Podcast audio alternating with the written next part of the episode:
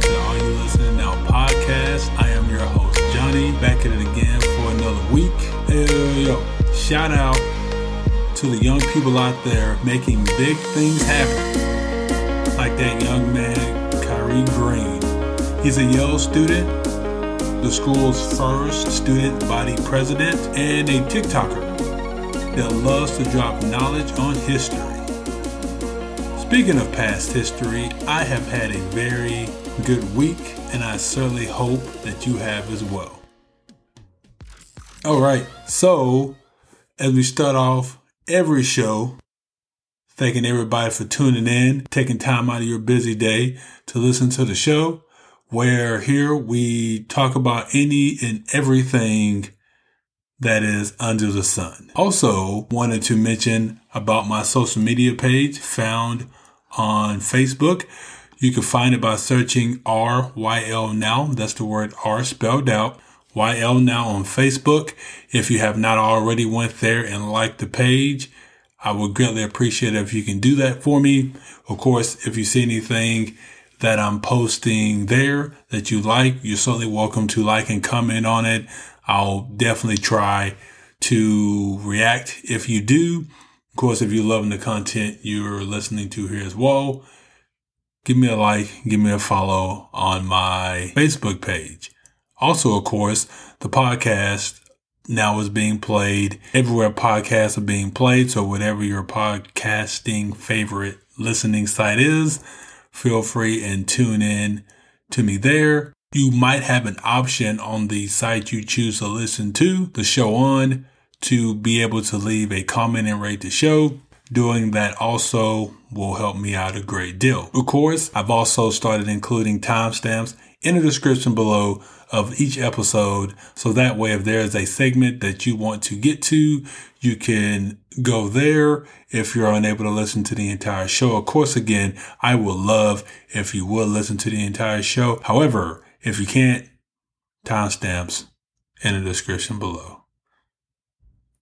But having said that, let's dive into today's show. And I wanted to come up with something, you know, fun, but I also thought interesting. And hopefully this show will be just that. You know, is I've done 40 episodes so far, 40 episodes, and I have yet to talk about a series that has such a loyal fan base that if you mix up the name with that other star franchise with this one, you might have to be ready to fight because it is that serious. It really is that serious.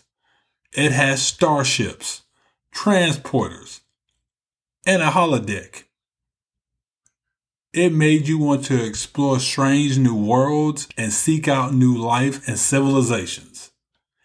It forced you to boldly go where no man or woman has gone before. You all know what I'm talking about. I'm talking about Star Trek. That's right, Star Trek. When I was growing up, I loved both Star franchises, but today I thought I would talk about which of the Trek series was my favorite. And yes, it will be done in a way that everyone can relate and is a universal language of us all in list form. I will say off the top though that I only watched up to Deep Space Nine. So anything that came after that won't make this list. Um, neither will movies. Also, movies won't be included in the list. So this is just the TV series shows. But without further ado, let's get into it. My, well, fourth favorite Trek series is Star Trek Voyager. So with my list only having four names on it, I know having Voyager last on the list makes it seem like this show wasn't good, but It was a great show. And Kate Mulgrew, who played Captain Janeway, becoming the first female main star of a Trek series, came with huge pressure since some fans once sold that she could really do the job. And honestly, she did an amazing job as the captain. Now I know that Seven of Nine, played by Jeri Ryan, was the fan favorite of the entire show. And when she was introduced during the fourth season of the show, people just instantly loved her.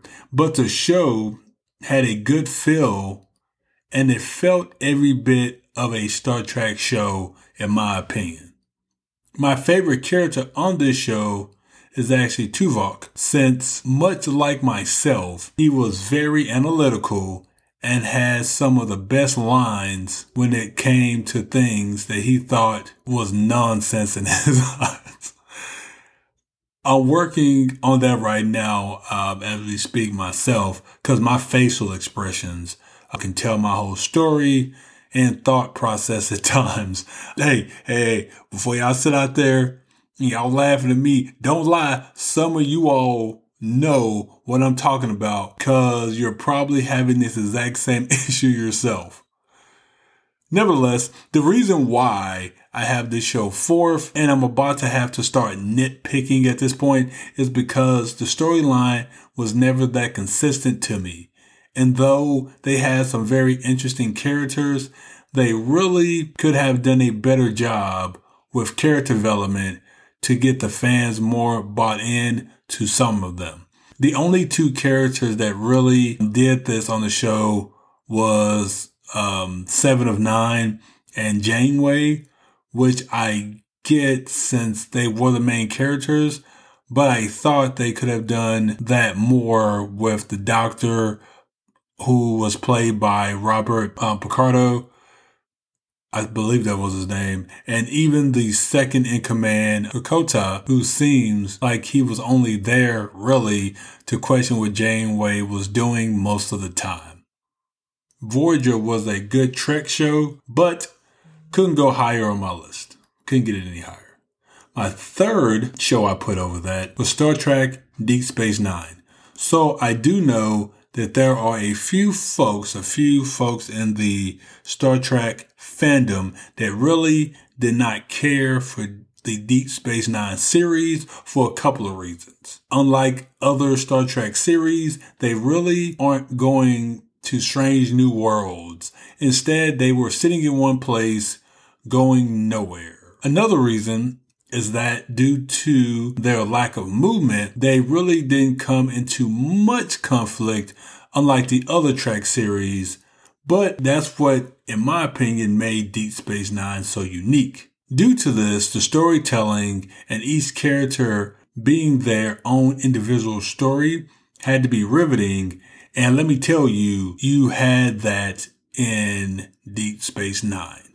Let's first start with another first um, Captain Benjamin uh, Sisko, played by Avery Brooks, being the first captain of color to lead a Star Trek role. And I know looking at it now, that doesn't seem like a big deal, but much like I mentioned about Janeway's character, it was. I always thought he was an under rated captain in the franchise since he doesn't get talked about much when people talk about the best captains of the Trek series. But Captain Sisko had to deal with a lot of stuff the others didn't have to, in my opinion. Let's take for the fact that his crew was much larger, so he had to manage that. Plus, he had to be a master strategist since when an alien race showed up trying to take over the station or attacking the station in general, like the Klingons did, he would know how to ward them off. The Deep Space Nine station wasn't built like a regular starship to go to war and blow stuff up. Um, so knowing that he had to make sure that he took proper countermeasures. Otherwise, they were basically sitting ducks. Deep Space Nine had a bunch of interesting characters who had really cool backstories like Kira, who since she was a child or a kid had to fight since her people's planet was at war against the Cardassians.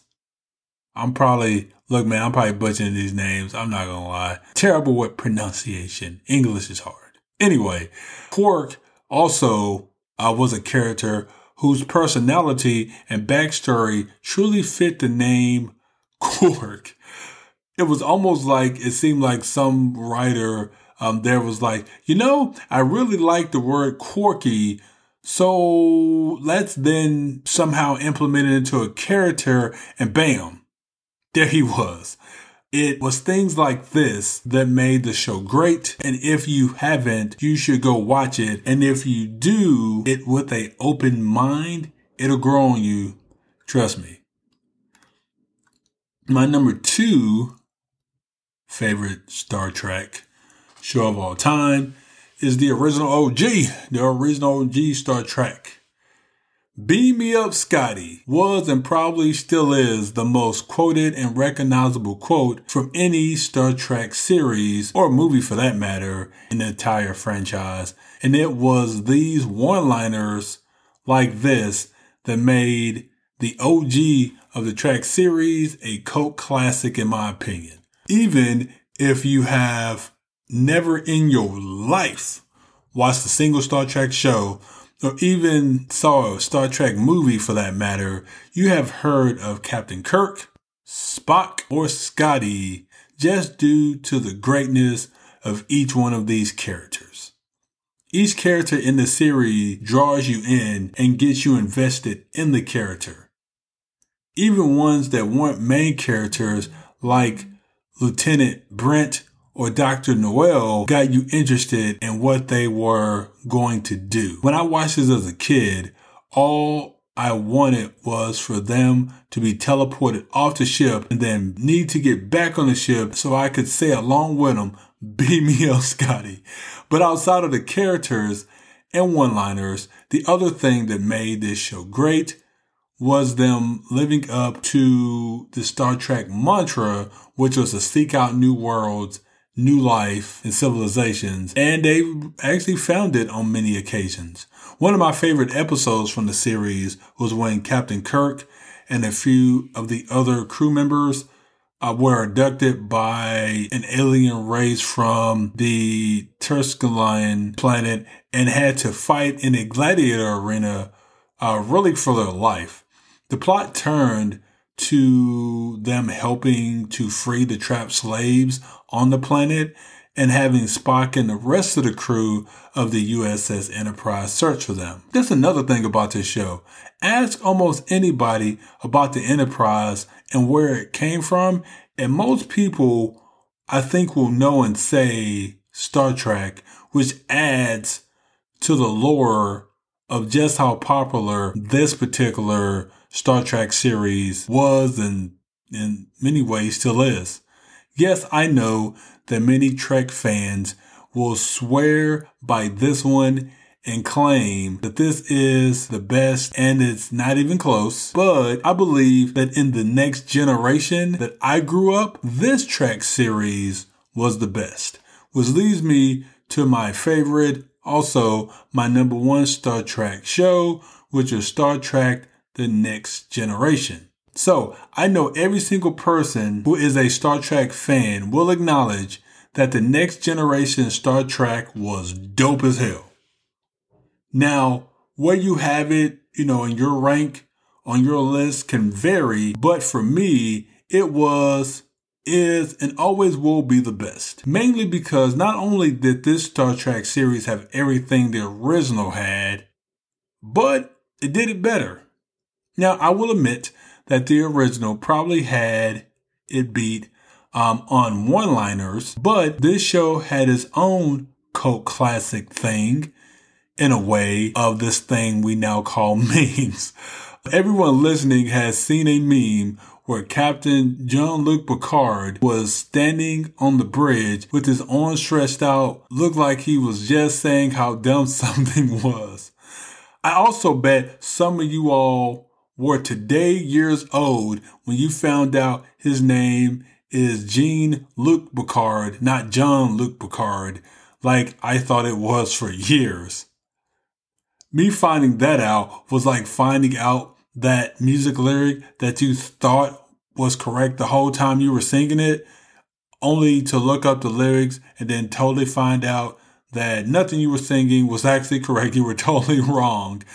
But the thing that I loved about the show was each character from the captain all the way down to the guy working in engineering, working on the warp drive, had a storyline within the show.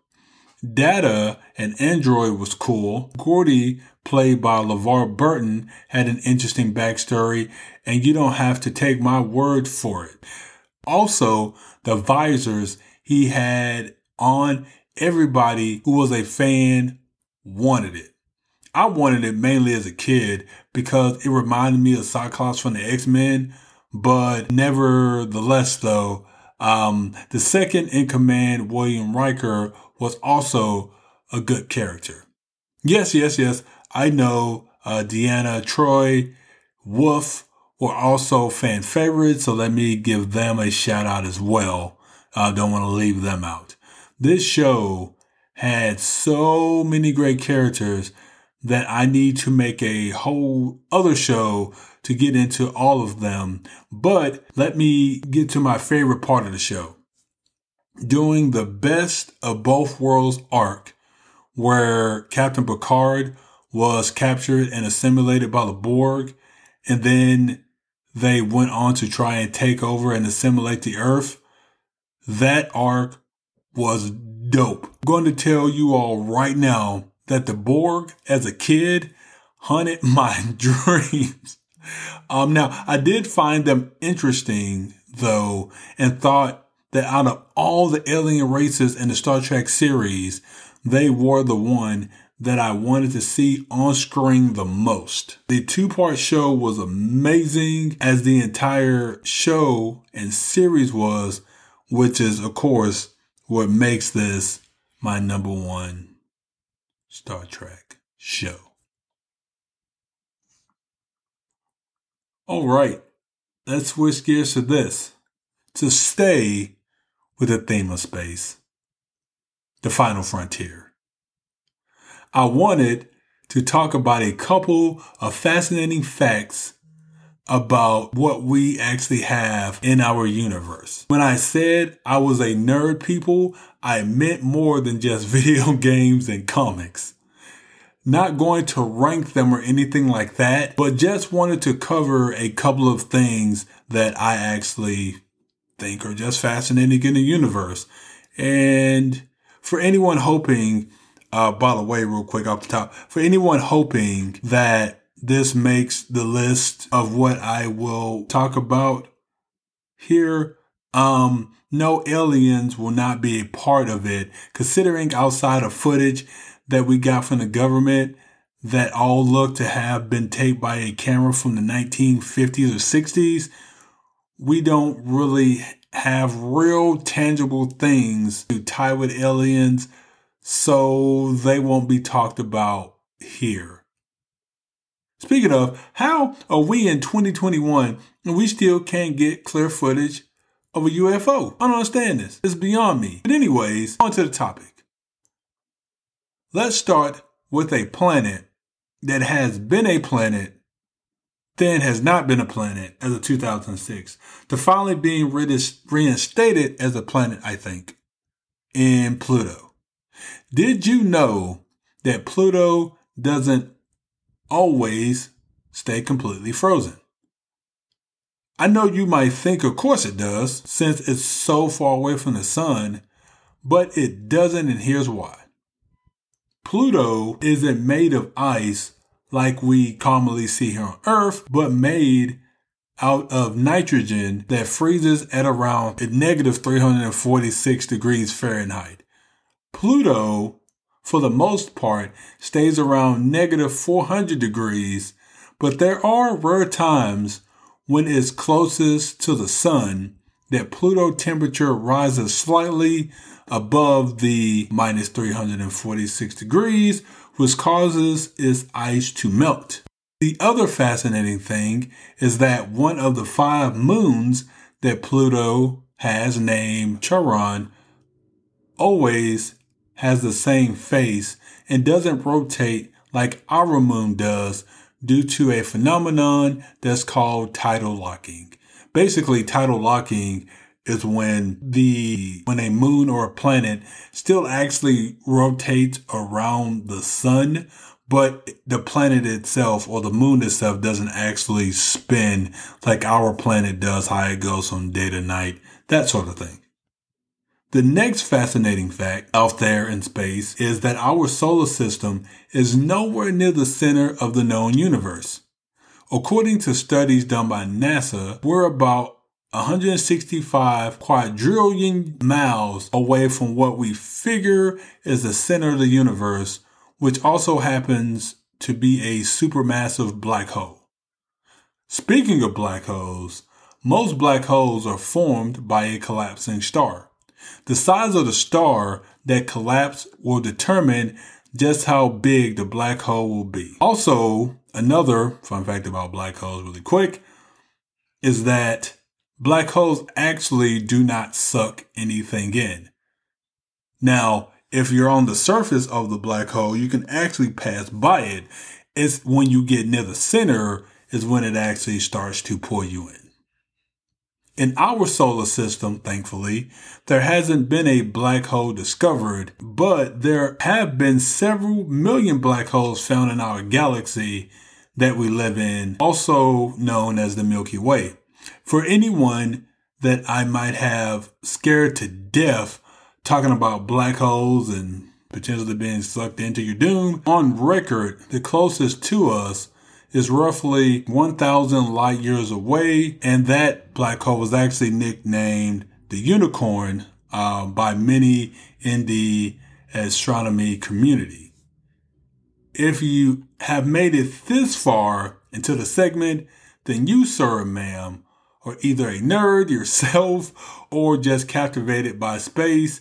And that means that I haven't bored you to tears, put you to sleep, uh, which is good. Everyone else, hang in there. I have a couple of more fascinating facts about where we want to boldly go where no person has gone before. And then I'll, I'll be, I'll be out your hair with space, the final frontier. The next thing I wanted to mention is that space isn't as far away as one might think. Fred Hoyle, a famed astronomer back in the 1970s, once theorized that if possible to drive a car straight up into space, going at about 60 miles an hour, it would take you about one hour. Now, I live in Texas, and you can't drive to the other side of Dallas in an hour. So it's crazy to think that space is closer than, say, Plano is to Duncanville. The last fascinating fact about space that I wanted to bring up that I thought was interesting is in space, there is a such thing as hot ice. In an exoplanet named Gliese, the temperature of the planet is an estimated, I believe, a whopping 570 degrees Fahrenheit, which you would think would evaporate any water on site, but not this ice. Also, in case no one knows what an exoplanet is, it's basically a planet that exists outside of our solar system. Back to the hot ice, the reason why this ice actually stays frozen is due to pressure on this planet that is so extreme that the ice that is there always stays frozen. Like the grab, you know, the like it's it's almost like some estimate that it's about 80 times Earth's gravity, which of course with that type of pressure just keeps it condensed. So as fast as it would probably melt and evaporate, it's getting pushed right back down, which is pretty damn cool. It's estimated that this ice is the same temperature as that planet, so 570 degrees Fahrenheit, which means if you were to put it in a frozen drink here, it would instantly heat that drink up and cause it to actually start boiling. Granted, that exoplanet is about 300, uh, excuse me, is about 33 light years away from our planet, but still a pretty cool concept to think about. All right, ladies and gents, that is all for today's show. I certainly hope you found that entertaining and maybe a little educational. Of course, if you did, go to my Facebook page at RYL Now. That's the word R spelled out, YL Now on Facebook. Leave me a like, leave me a follow, tell your friends, tell your family, tell your loved ones, tell everybody. All right, guys, I'm going to go ahead and get out of here. Until next time, you all have a very, very good week. Peace.